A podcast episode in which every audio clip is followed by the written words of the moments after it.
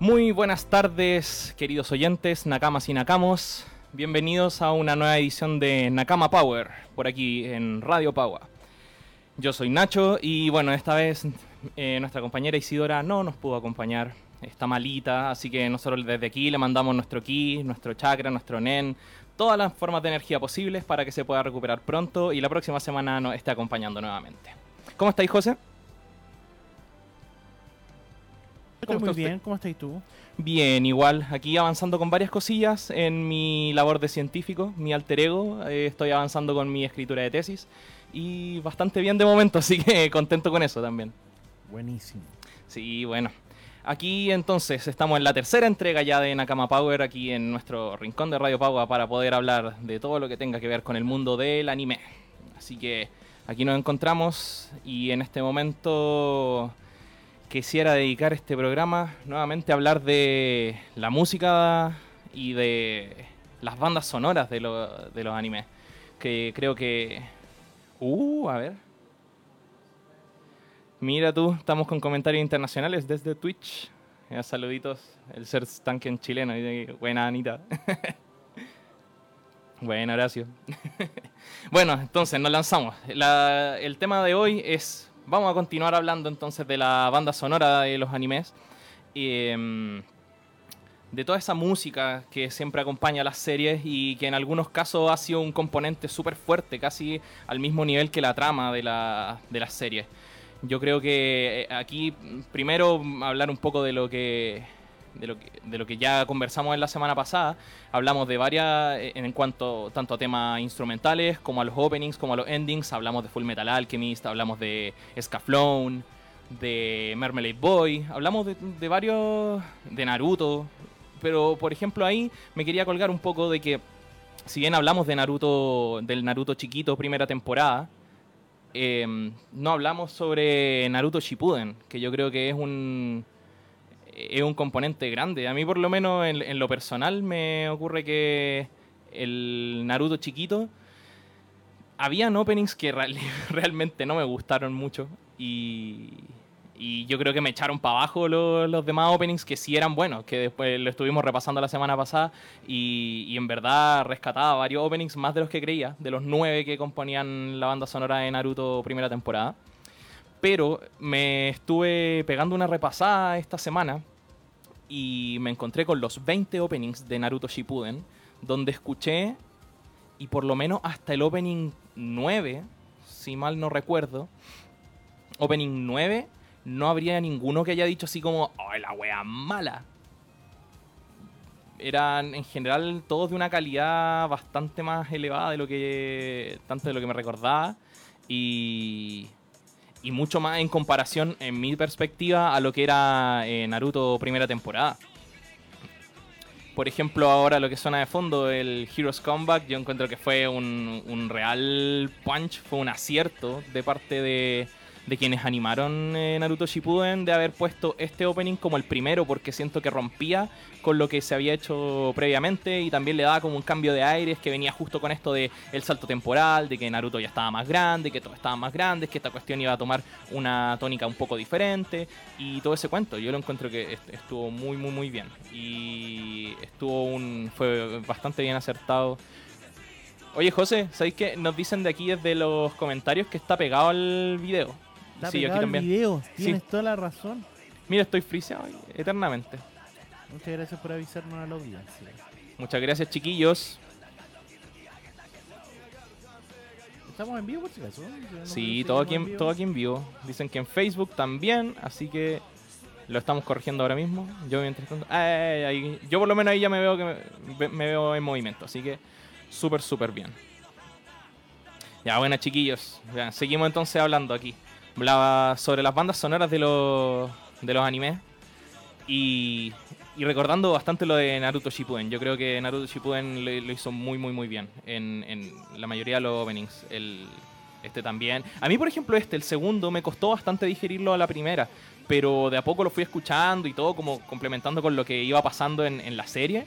Y, y me terminó gustando Caleta. Igual yo creo que todos los que han como que tenido un pasado medianamente otaku recordan en algún momento jugar con este el You Are My Friend. Entonces como eh, también tiene su componente nostálgico. Por otra parte, el Opening 3, que también Bluebird, eh, para ser un opening de un relleno, es exageradamente bueno. Yo lo encuentro que eh, en verdad la cago. era alta calidad. Así también, por ejemplo, Naruto Shippuden tenía... Que tiene muy buenas bandas también. Flow, por ejemplo, con eh, Sign, que un gran opening. Y yo pensé que ya no lo iban a poder superar. Y después cuando se hizo todo un meme, toda la cuestión, cuando el impacto que pegó en la Cuarta Guerra Ninja, en el opening 16, si mal no recuerdo, que es Silhouette, eh, que para algunos supera en calidad a Sign. No en mi caso, pero sí es muy bueno. Entonces yo creo que ahí fue uno que se nos había quedado en el tintero la semana pasada, Naruto Shippuden, altos openings.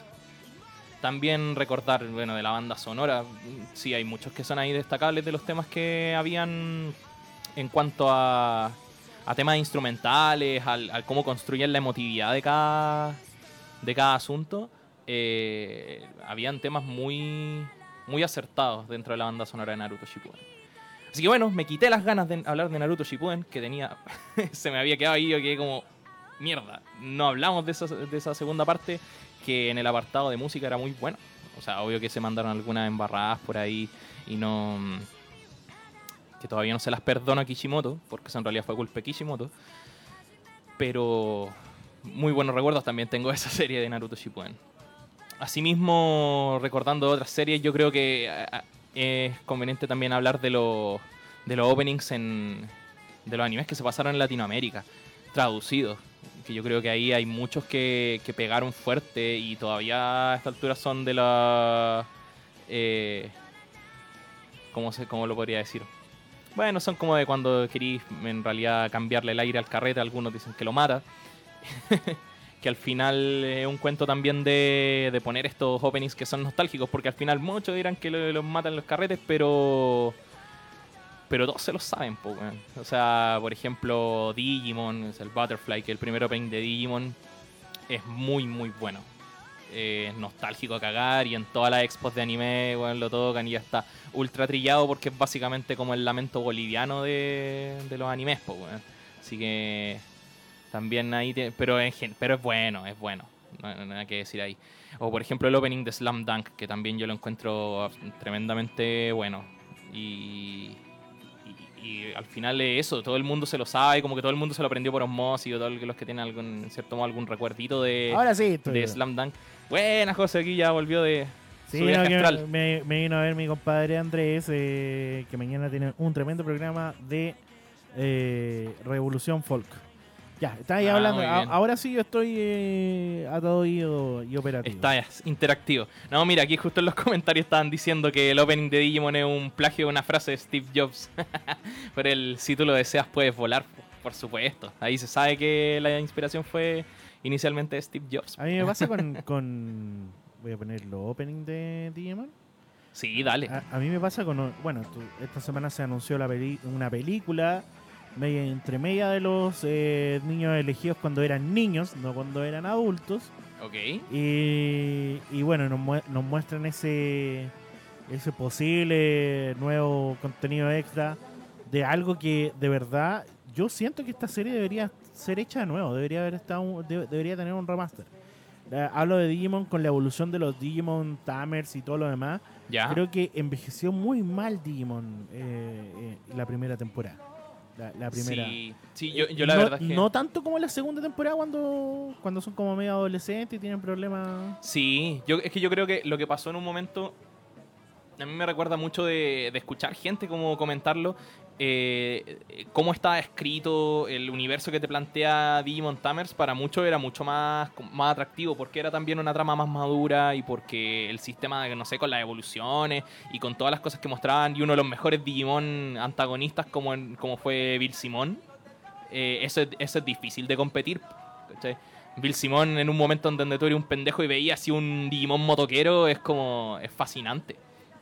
Entonces, yo creo que, claro, sí, hay cosas que han sido un poquito injustas con Digimon Adventure 1.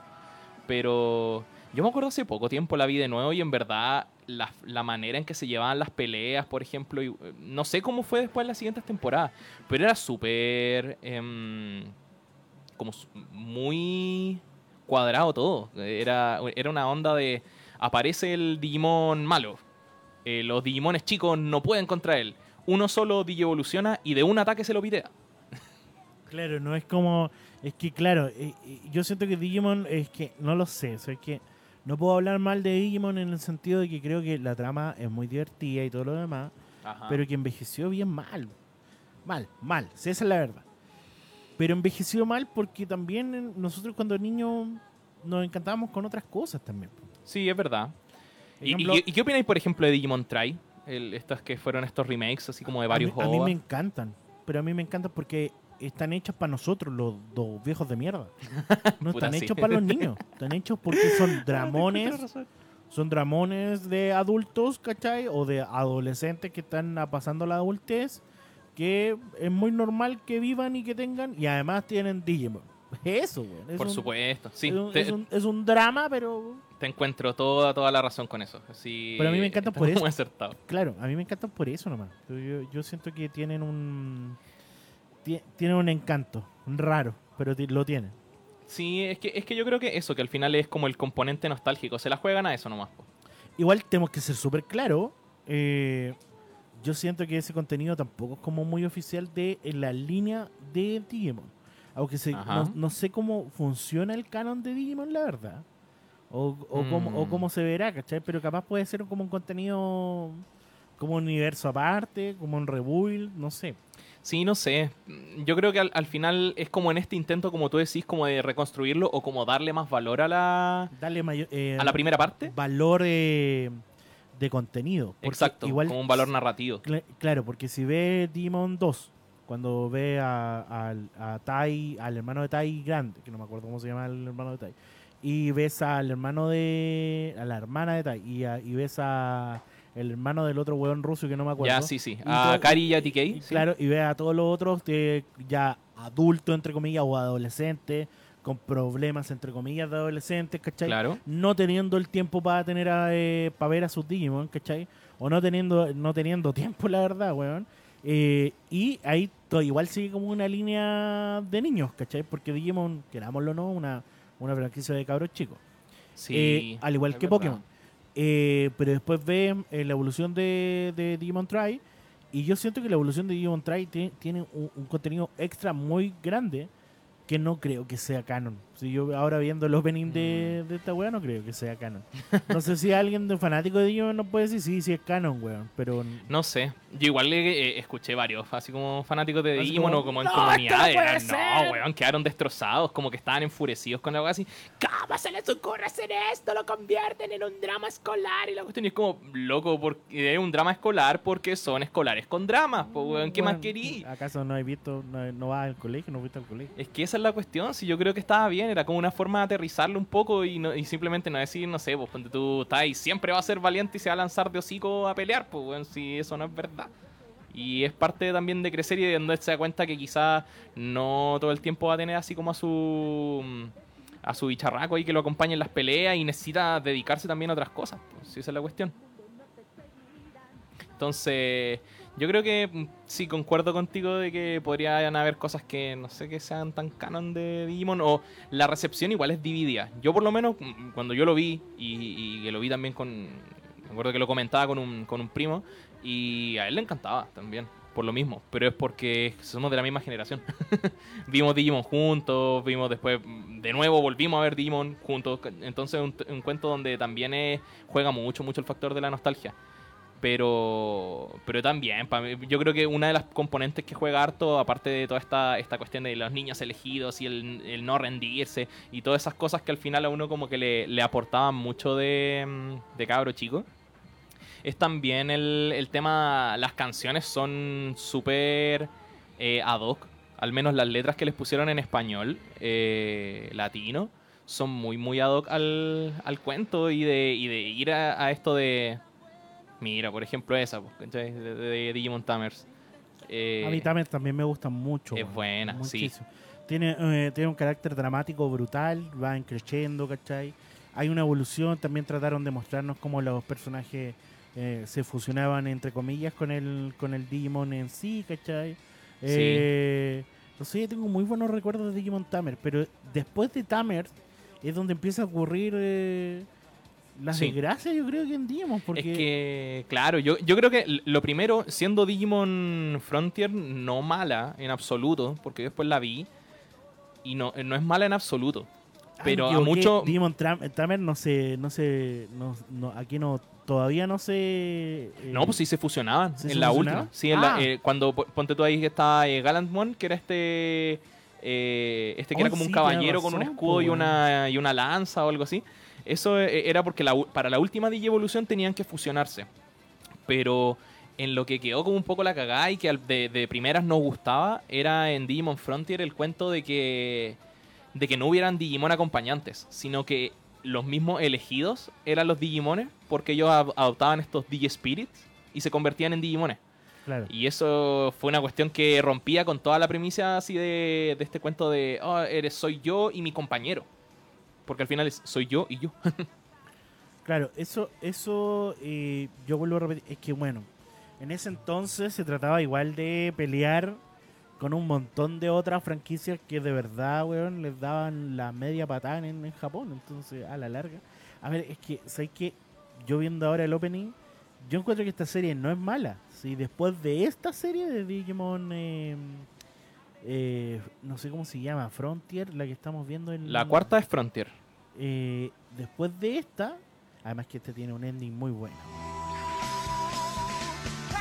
Bueno, después de esta, eh, queda como la cagada. Yo encuentro que ahí no hay, eh, no sé, no, no, no, no se, no se vuelve, a- no vuelve a hacer lo mismo la franquicia. En Demon Savers, ahí está. Ya, esta es la, sí, sí, esta sí. es la franquicia que quiero ver. Coincidente con que dejan de pasarla en televisión abierta. Esa cuestión ahí, Bueno, pero acá, por acá en la, en la TAM.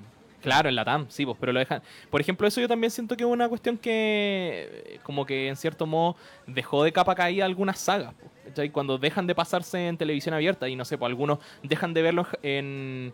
Ponte tú que lo podrían buscar los capítulos por internet, pero dejan de verlo porque están en japonés, ¿cachai? No, no, del doblaje llegó muy tarde. Cosas por el estilo. Entonces tú también como que estás encantado un poco con Digimon, pero doblado en latino. No necesariamente con como las voces japonesas o algo por el estilo. Claro. En cuestiones Eh, así. Porque creo que también está en latino, si lo estamos escuchando en latino. El Sabers, sí. A, a la larga lo, lo doblaron, creo que para Jetix. Creo que lo sacaron Claro, doblado latino. pero aparece que Sabers es una coproducción con otra con otra franquicia gringa. Eh, Igual tendría sentido porque cambia harto el estilo, como el estilo de dibujo. eh, En general de los personajes, como el diseño siento que es como diferente. no. Después Digimon Fusion, que estamos viendo ahí, que también... ¿Sabes por qué lo, lo adelanto? Porque no tengo recuerdo alguno de estas franquicias.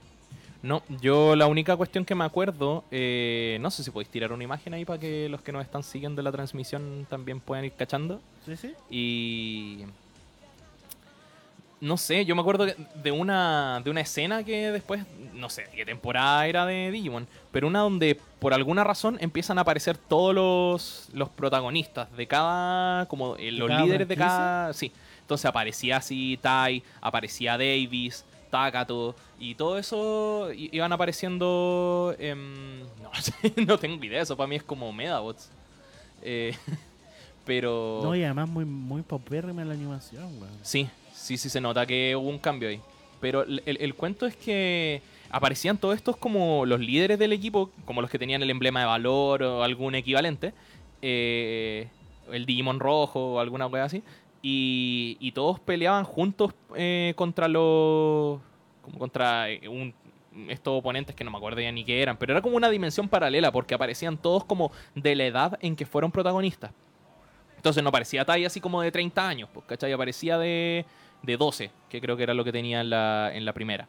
Eh, y aparecía Davis de 12 y Takato de 12 y así todo y cada uno hacía así su evolución más brígida. po. O después creo que también aparecía Matt y hacían hasta el Omnimon o Omegamon, que era esta fusión de Wargreymon con Metal Garurumon, que así con, que- con una espada en un brazo y un cañón en la otra. Ay, pero qué, qué buena. Eh, A mí me, me encantaba el concepto de las fusiones Pero en, ¿qué es en Digimon. esto? No sé, es como ya, le vamos a dar la oportunidad.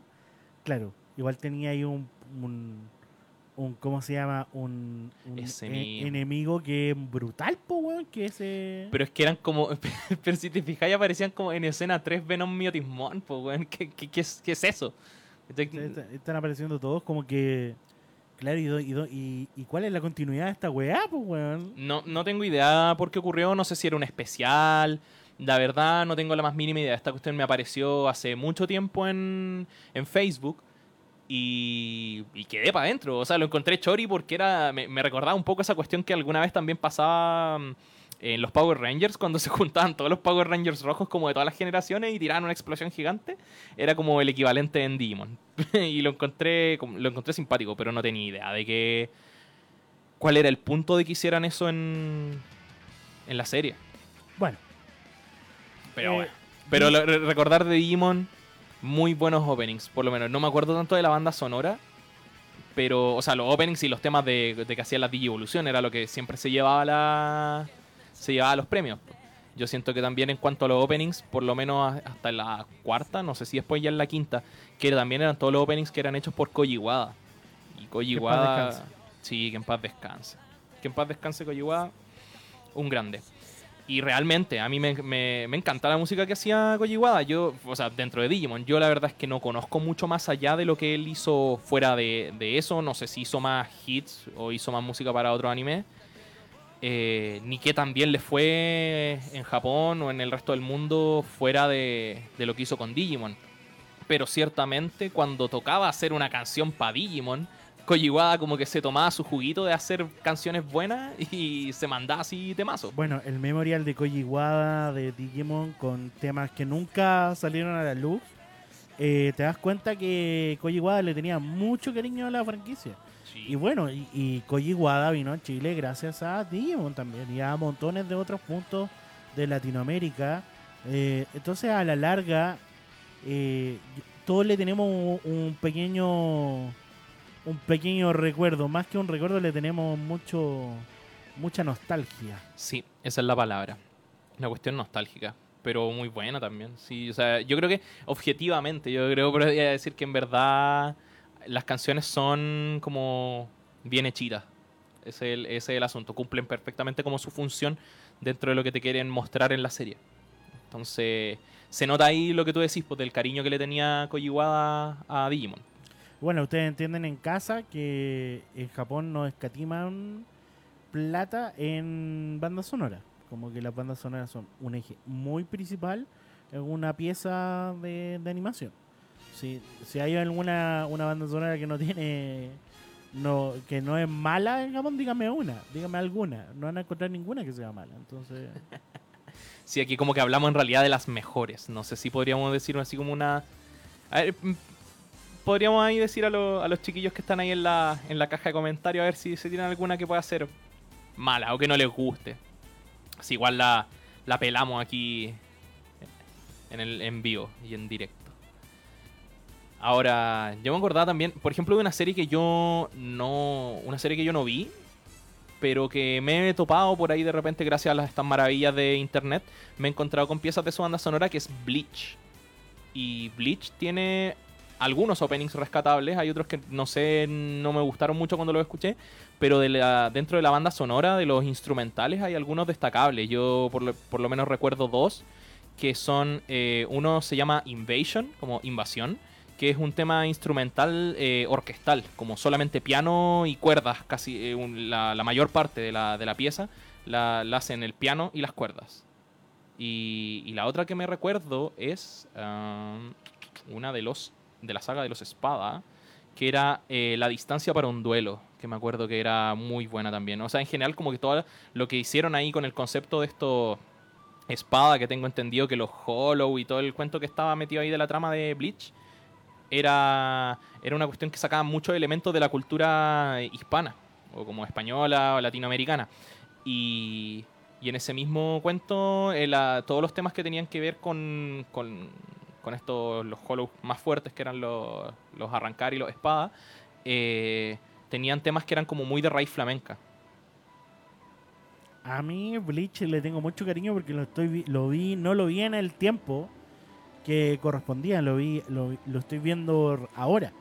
Ah, ya. ¿Y qué tal? Y me encanta, weón. Y llegué a Bleach por el live action, ni siquiera llegué por el anime como tal. Wow. Y el live action también me encanta.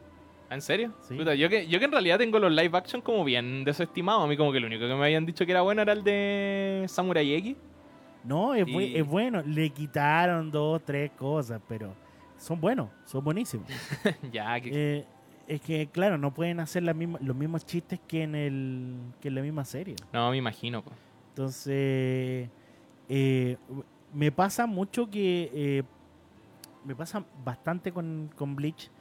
Que Bleach es un manga muy bueno. Que también lo estoy viendo, lo estoy leyendo gratis porque ahora en una app donde, legal donde puedes leer manga japonés legal. eh, que no recuerdo el nombre, weón. todo Uh, pasa el dato. po. Y em, está Bleach completo. Y me pasa que Bleach como manga es muy bueno, pero como anime tiene ti- he infantilizado mucho al nivel de que después cuando tratan de darle un giro mayor, más adulto, la weá empieza a ser fome.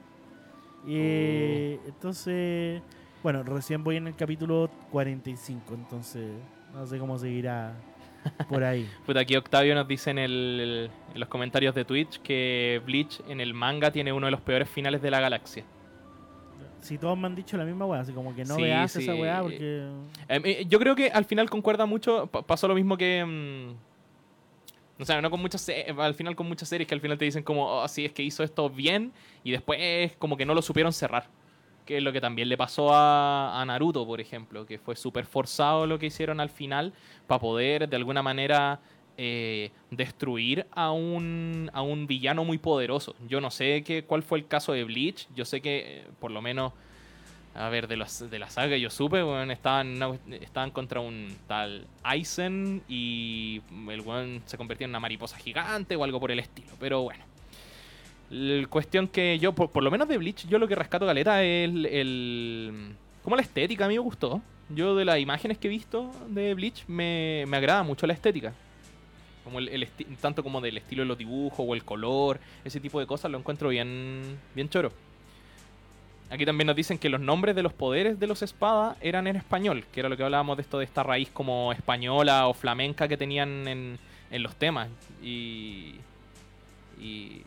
Claro, ahora, ahora que lo decís, sí, pues. Me acuerdo algo que. El, ¿Cómo era que decían? Algo como de disparar los lobos o algo así. no sé. Una cuestión así que creo que alguna vez ha- habré escuchado a mi. A mi gente que le gusta Bleach.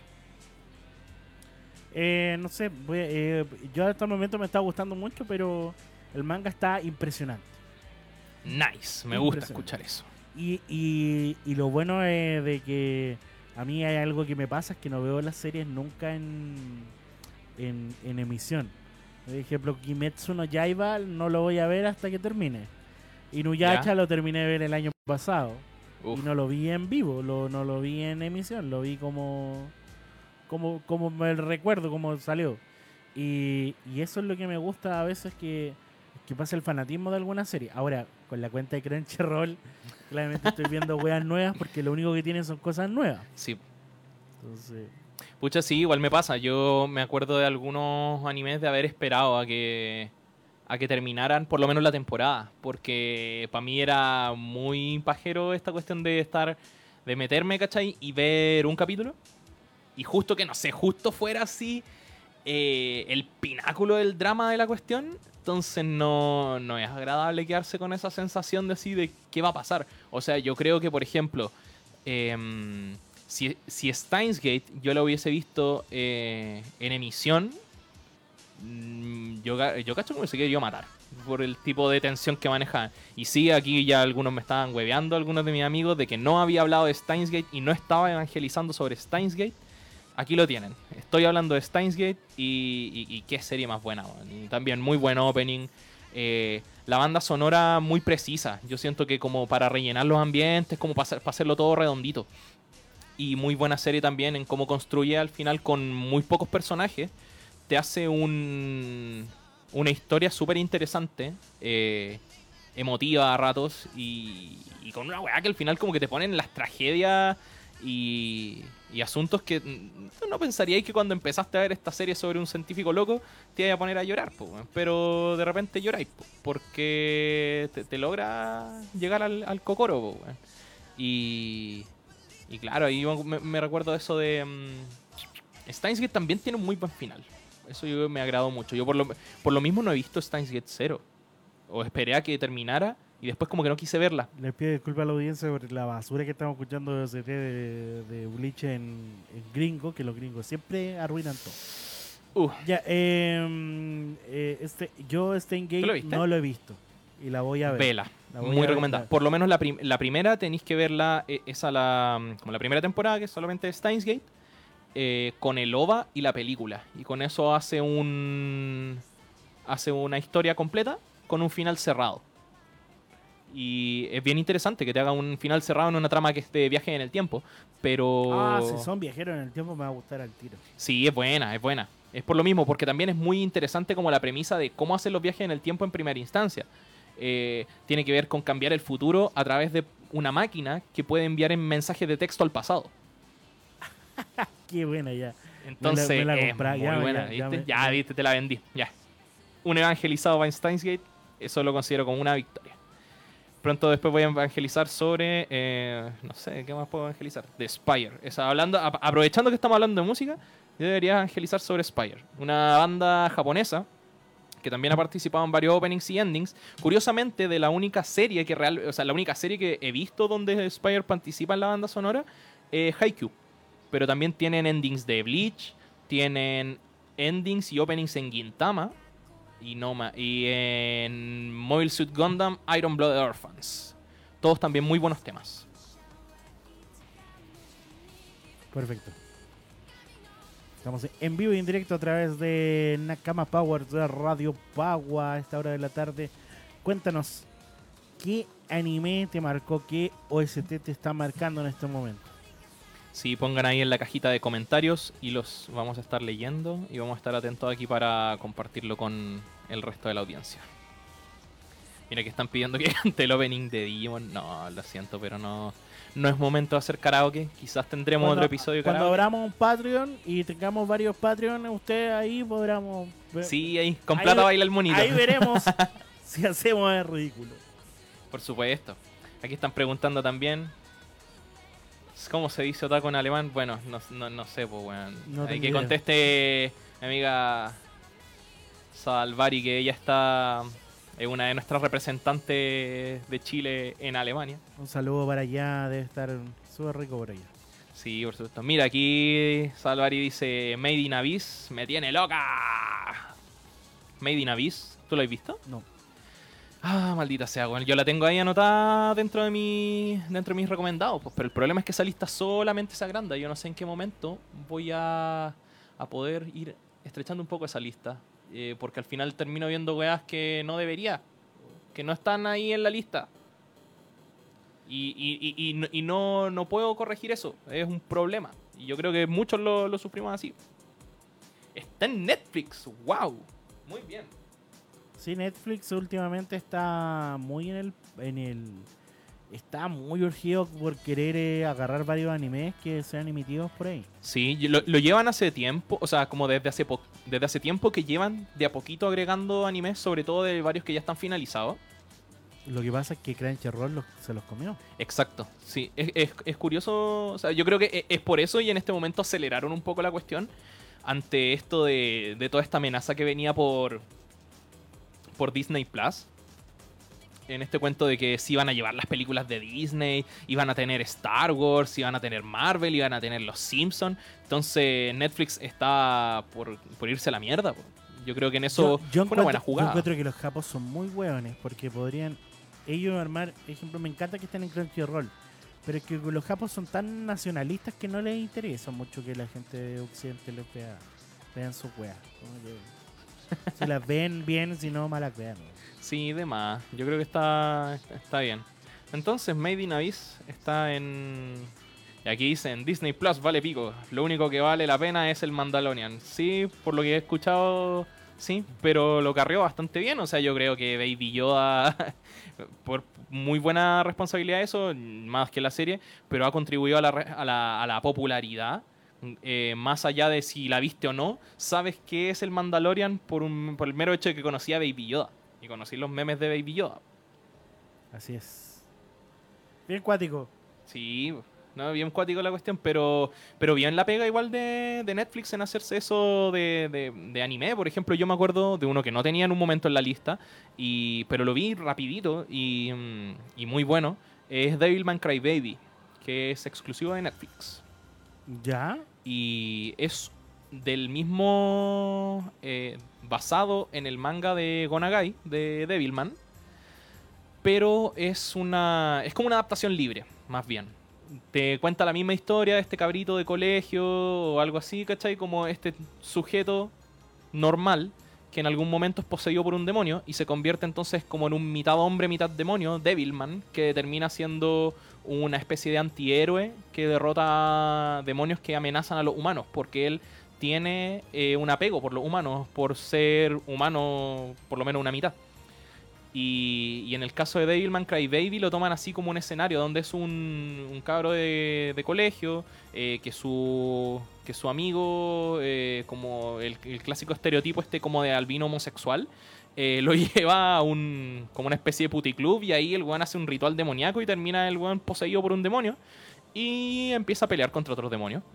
Y todo parte así súper, como súper mm, eh, de la cuestión así súper vacío, como de decir, ah, si esto pasa y me convierto en demonio y empiezo a matar gente, pero de repente se empieza a encontrar con que, no sé, los demonios tienen sentimientos, con que cómo afecta esto a su vida paralela y cómo después empieza a haber una crisis, eh, como una crisis moral respecto al tema de cuando las, los- las personas, los humanos, se empiezan a enterar de la existencia de los demonios y que, cómo van a responder ante ello. Entonces, es una serie de corta, de, de- creo que son 12 capítulos. ¿Y no de qué año es? Porque. desde- Devilman Crybaby debe ser como el 2016. Ah, igual es, es que a mí me- hay un periodo que los japos le trataron de buscar sentimiento a lo malo y entregarle sentimentalismo a cualquier cosa.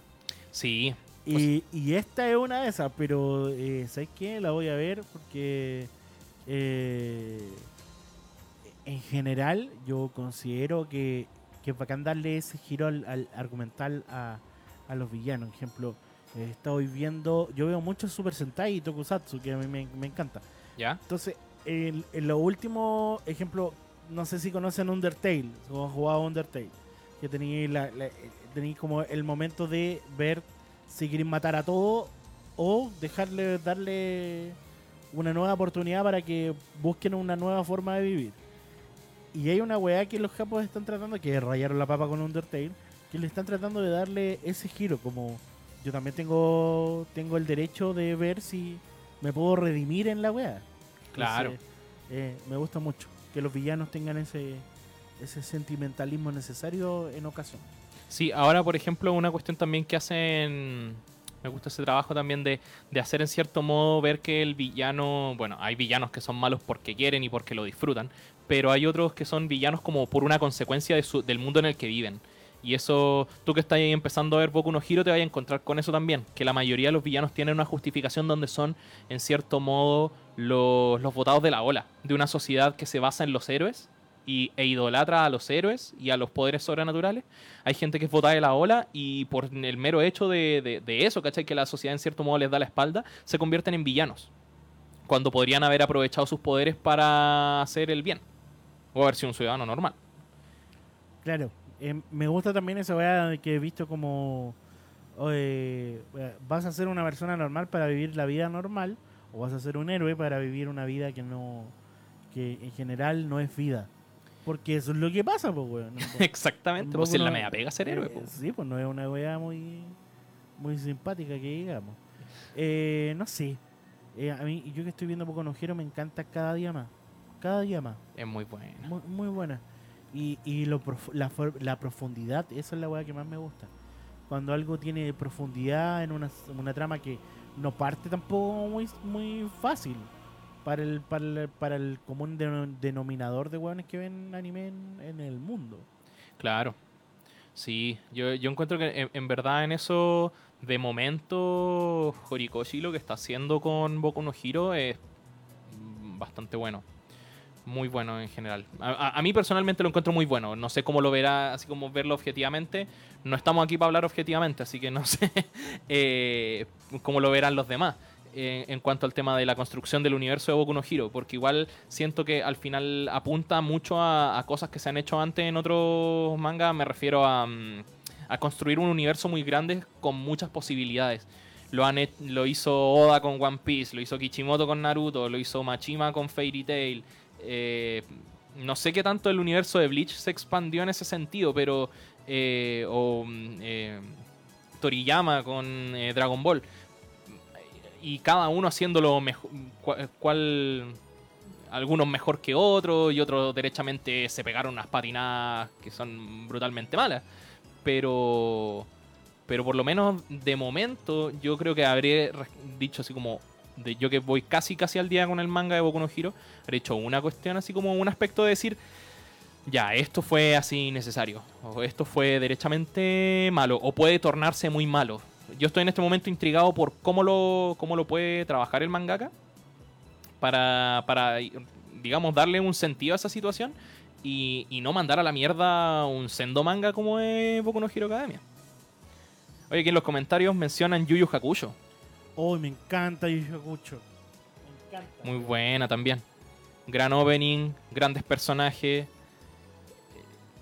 Es es una serie, yo creo que mm, de repente se pasa por encima, como que tú habláis así como animes de los 90 y de repente podéis decir, no sé, Slam Dunk, podéis decir eh, Shaman King o algún cuento así, y como que vais hablando de eso y, y no mencionáis Yu Yu Hakusho Bueno, generalmente. Yu Yu Hakusho es creado por el mangaka de Hunter x Hunter. De primer Claro, momento sí. ahí tenemos una premisa tremenda. Primero, eh, me quiero detener capaz en, en- en el primer capítulo como eh, la pérdida de la vida hacia eh, hacia volver a recobrar la vida en otro mundo, un, un mundo no, no terrenal, capaz en un mundo más, más, más complicado, más complejo. Y, me gusta el, que en el primer capítulo, y el primer capítulo del manga también, eh, inmediatamente veamos la premisa final de la serie. Y aunque ustedes no lo crean, el final es el primer capítulo. Y el primer capítulo, eh, el primer capítulo es súper cuático. Porque claro, todo, eh, todo se produce desde la muerte, desde una equivocación. Entonces, me encanta, me encanta cómo lo ven, eh, cómo se ve y todo el material extra que tiene Yu Hakusho, que me encanta también el mangaka de Hunter x Hunter, como es un pajero culiado también, Sí, no le dé no, no le dé tanta prioridad a una serie que podía haber tenido eh, un montón de, de material, eh, pero no lo hizo porque no quiso nomás.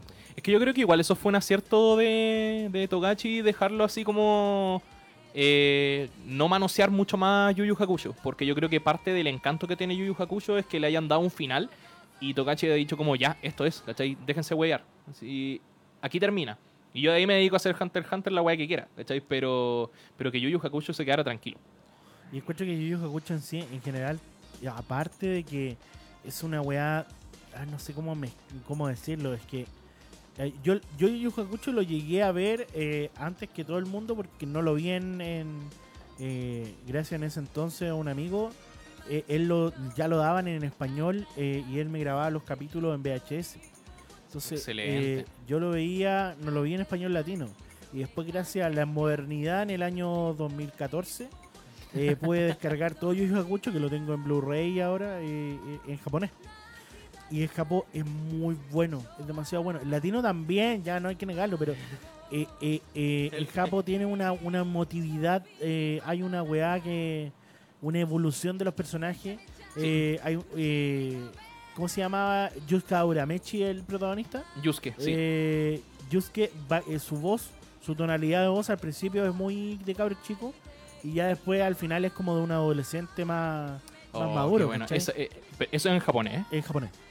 Qué bueno, igual, ¿Cachai? porque eh, eh, yo encuentro que en japonés eso igual es una cuestión que a mí no me agrada muchas veces, que las voces se vuelven muy, mm, muy estáticas. Claro, como que no tienen. No pueden No les gusta que cambien, claro. Claro. O sea, Goku el más vivo ejemplo, ¿cachai? Que tiene la misma voz desde que el one tiene 4 años, de ahora tiene como 60. A mí, Y sigue así. yo te soy sincero, a mí lo que me intriga es cómo van a terminar eh, Dragon Ball, weón. Si no van a encontrar a nadie que haga la voz de Goku nunca, nunca, jamás, ¿cachai? Mm, mm. Entonces, Eh, es, un- es una weá, y, y suena súper feo la weá que estoy diciendo, pero la, la señora tiene 85, 95 años. ¿En serio? sí. 95, me estáis hueveando. A ver, espera. A ver. No, no, no, no mintamos, vamos a buscarlo. Sí, aquí siempre con la verdad. Pero, no sé, por ejemplo, a ver, yo es que Yu Yu Hakusho yo la vi en, en latino. Bueno, no me acuerdo mucho de la trama en realidad. La vi hace bastante tiempo. Y después me vi como los primeros 30 capítulos de nuevo que están por ahí perdidos en Facebook. No, estoy puro mintiendo, tiene 83 años. 83 años. Ya, igual tiene... Masako no saca, no, no Sawa. Ya, pero la- ella debe ser así como un bien nacional de Japón. Pues la, la van a preservar como hasta que tenga 120 años. pues. Se va a morir Toriyama antes. Puta. Toriyama. Toriyama está terrible choreado. Ay, To- Toriyama. to- Toriyama, el otro día eh, lo llamaron en un, en un programa que hay allá. Dijeron, no me llamen, porque yo no les voy a responder nada, yo no veo Dragon Ball. Fue como, claro, pues si no lo ves, pues, ya no ve nada, así nomás recibe plata y está viviendo, ¿no? Mm, claro. Mira, aquí están comentando de que Yu Yu Hakusho, uno de los puntos buenos, por lo que es casi perfecta, es que no tiene relleno obsceno. O sea, como de así esta weá que en verdad no va, no junta ni pega con la trama. Y aquí contenta también, sí, que ese aspecto mata mucho anime, que el relleno es muy molesto. Y eso a Sada Alvari le molesta mucho de Boku no Hero y por, por eso mismo lo dejó de ver. Chistoso es que yo, un ser viviente que le- está leyendo el manga de Boku no Hero y que además está viendo el anime, sinceramente la cantidad, para las cuatro temporadas que llevan, la cantidad de capítulos que son de relleno de Boku no Hero en total no deben superar los seis o cinco capítulos.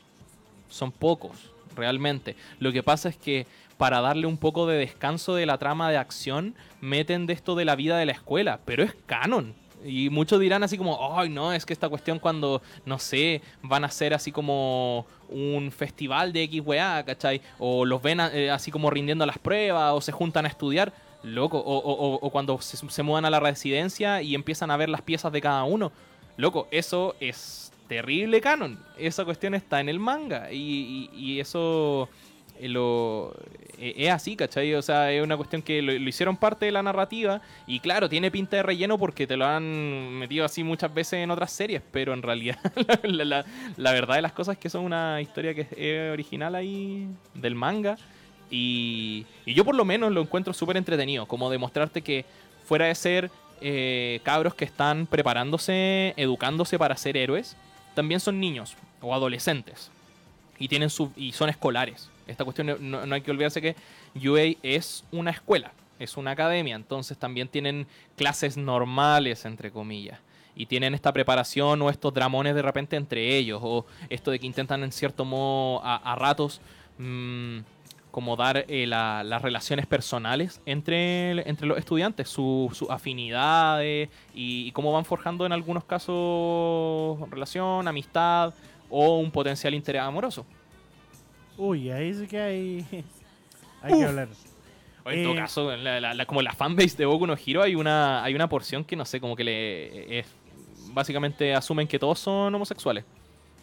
no sé por qué, pero Es que es una generación también.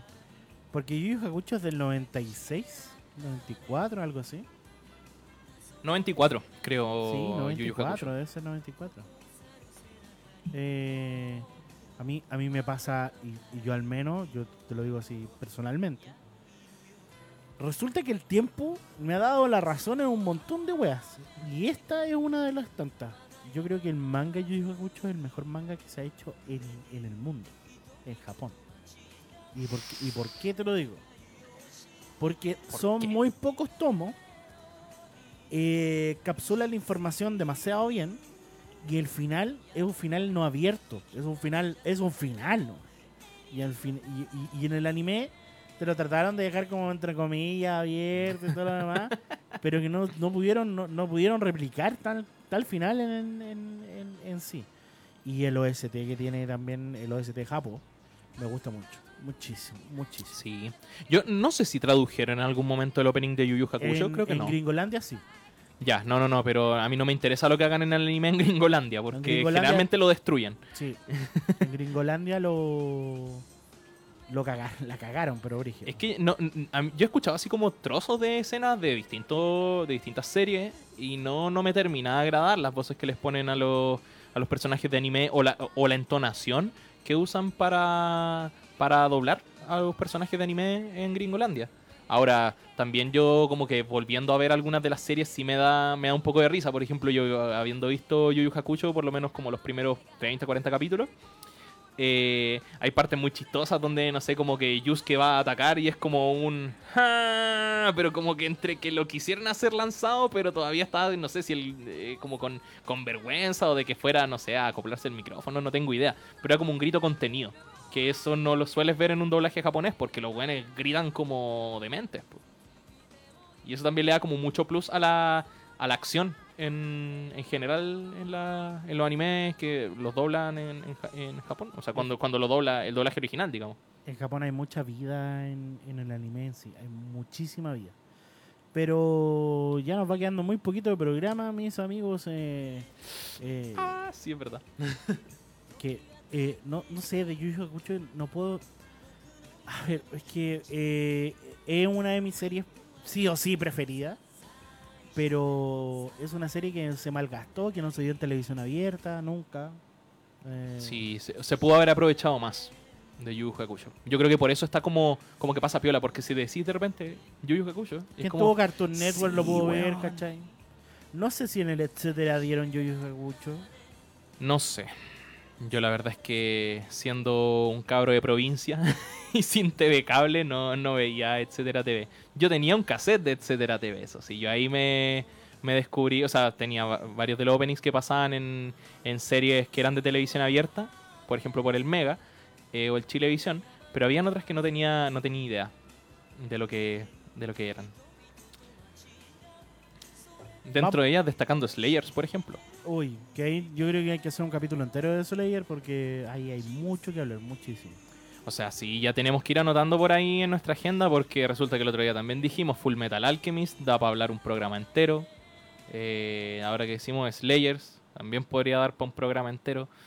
No, y, yo, creo que también un tema, por ejemplo, en Yu Yu Hakusho, a mí lo que me gusta es el tema de cómo construir los personajes. Aunque después, claro, si tú lo veías, están como bien reciclados en, en Hunter x Hunter, pero, pero lo hace bien, ¿cachai? porque funciona al fin, a fin de cuentas. O sea, entre Kuwabara y Leorio no es mucha la diferencia, pues, ¿cachai? Como que los dos son... sí, son demasiado prototipos, weón. Sí, ¿cachai? Es como una forma de personaje que la, la- la copió de una a otra, pues, y al final tienen expresiones parecidas y todo el cuento. Entonces, Pero, pero funciona, y, y súper bien. Eso al final yo creo que es lo que, lo que es destacable dentro de, de un anime así. po. Ahora, aquí, ¿quién más estaba hablando? Ta, ta, ta. Sakura Card Captors mencionan también aquí. Que, ¿quién no canta ese opening? Sakura Card Captors. Aguante. Sí, eh, a mí todo lo que haga Clan me encanta, todo. No hay nada que no me guste. Muy bien, muy bien. Eh, y pero Sakura Card Captor le tengo mucho cariño también, porque fue una serie que también disfruté mucho.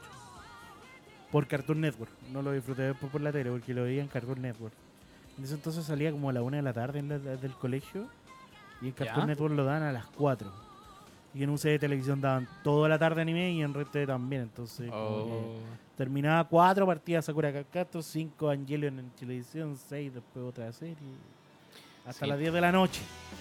Como a las 4 o 5, ¿cuál era? Más o menos por ahí. Yo me acuerdo que lo que, lo que veía era Pokémon, era como mi religioso. Eh, que curioso es que los openings que llegaron acá a, a Latinoamérica de Pokémon, que son recordados con mucho cariño, pero son las versiones gringas. po. Sí. Fuera- o sea, el primero creo que el único que llegó desde No, Japón. po- porque no, no, tampoco. ¿O tampoco? No, no, el, el Pokémon. Yo soy experto del anime de Pokémon. Eh, Sí, vos dale. Te voy a poner el opening de Pokémon. Pokémon. Es que a mí yo pensé en un momento que ese era el único japonés porque era el único que duraba un minuto y medio. Y los otros eran como openings de 20 segundos, que eso es demasiado gringo, hacer un opening corto. Esta es la versión japo y la versión latina. Ya ustedes ya la, la cachan, pero la versión japo. ¡Pokémon Cantado por Rika Matsumoto. Este es el tema del el, opening de... De la primera temporada. De la primera temporada. Wow. Pokémon Mesa C. Es bacán, weón. Pero sí. Yo me acuerdo que en un momento vi el de Pokémon Yoto. ¿Ya? Que uno le tiene tanto cariño, es el Pokémon Yoto, tururu, que bueno, alto temazo. Pero vi la versión de que hicieron para Japón. Y es otra, es otra weá. Otra weá, sí. es que es, otro, es otro estilo, es como otra onda, ¿cachai? Yo siento que igual eh, se esforzaron en, en Gringolandia por hacer, eh, para llegar más al público infantil. Ameri- Inf- ameri- americanizar eh, Pokémon. americanizarlo e infantilizarlo un montón, por lo menos de la parte de la música. Siento yo como que las introducciones se volvían más como una cuestión donde era una onda más juvenil slash infantil. Es cosa de ver los cassettes de, la, de las películas después cuando salían, pues, ¿cachai? O sea, en creo que para Pokémon 2000 tenían temas de, de NSYNC, pues, weón. Sí, po. no de otra de otro grupo que M214, una cosa así se llama. Chuta, no sé. Pero eh, una boy band, básicamente. Pero estoy seguro de que había un tema de, de NSYNC en Pokémon 2000 o en, o en la, o en la tercera. Y Pero- bueno, y la versión eh, latina que todos conocemos. Tengo que ser siempre es buena también, nadie- no la vamos a negar. Sí, sí, mira, aquí vamos a poner a Squirtle para que protagonice un rato, que me estuvo aquí acompañando todo el programa. A mí, a mí me pasa con Pokémon y los ST. Es que yo me vi. Yo ahora, gracias a Netflix, a Netflix, he podido ver Pokémon eh, primera temporada en Japón. En Japón. En Japón. Wow. Y sin, sin cortes. sin- y eso es lo que me gusta, que no hayan cortes de censura que habían en. Y bueno, sin duda, Pokémon serie, la primera temporada en sí, hablo de toda la saga de Brook y ¿Ya? Misty, magnífico, magnífico, magnífico. Hay unos chistes culeados muy adultos, ¿cachai? Que no deberían ni siquiera haber salido jamás y estaban ahí en la serie. Entonces, bien ahí. Ya, pues, ok, va a haber que echarle entonces una mirada. pues. Entonces aquí, Nos bueno, ya po. estamos en hora. Sí, ya nos vamos. En compañía aquí de Squirtle. Esto fue Nakama Power. Y nos vemos la próxima semana, el martes a las 19 horas. Chau, chau.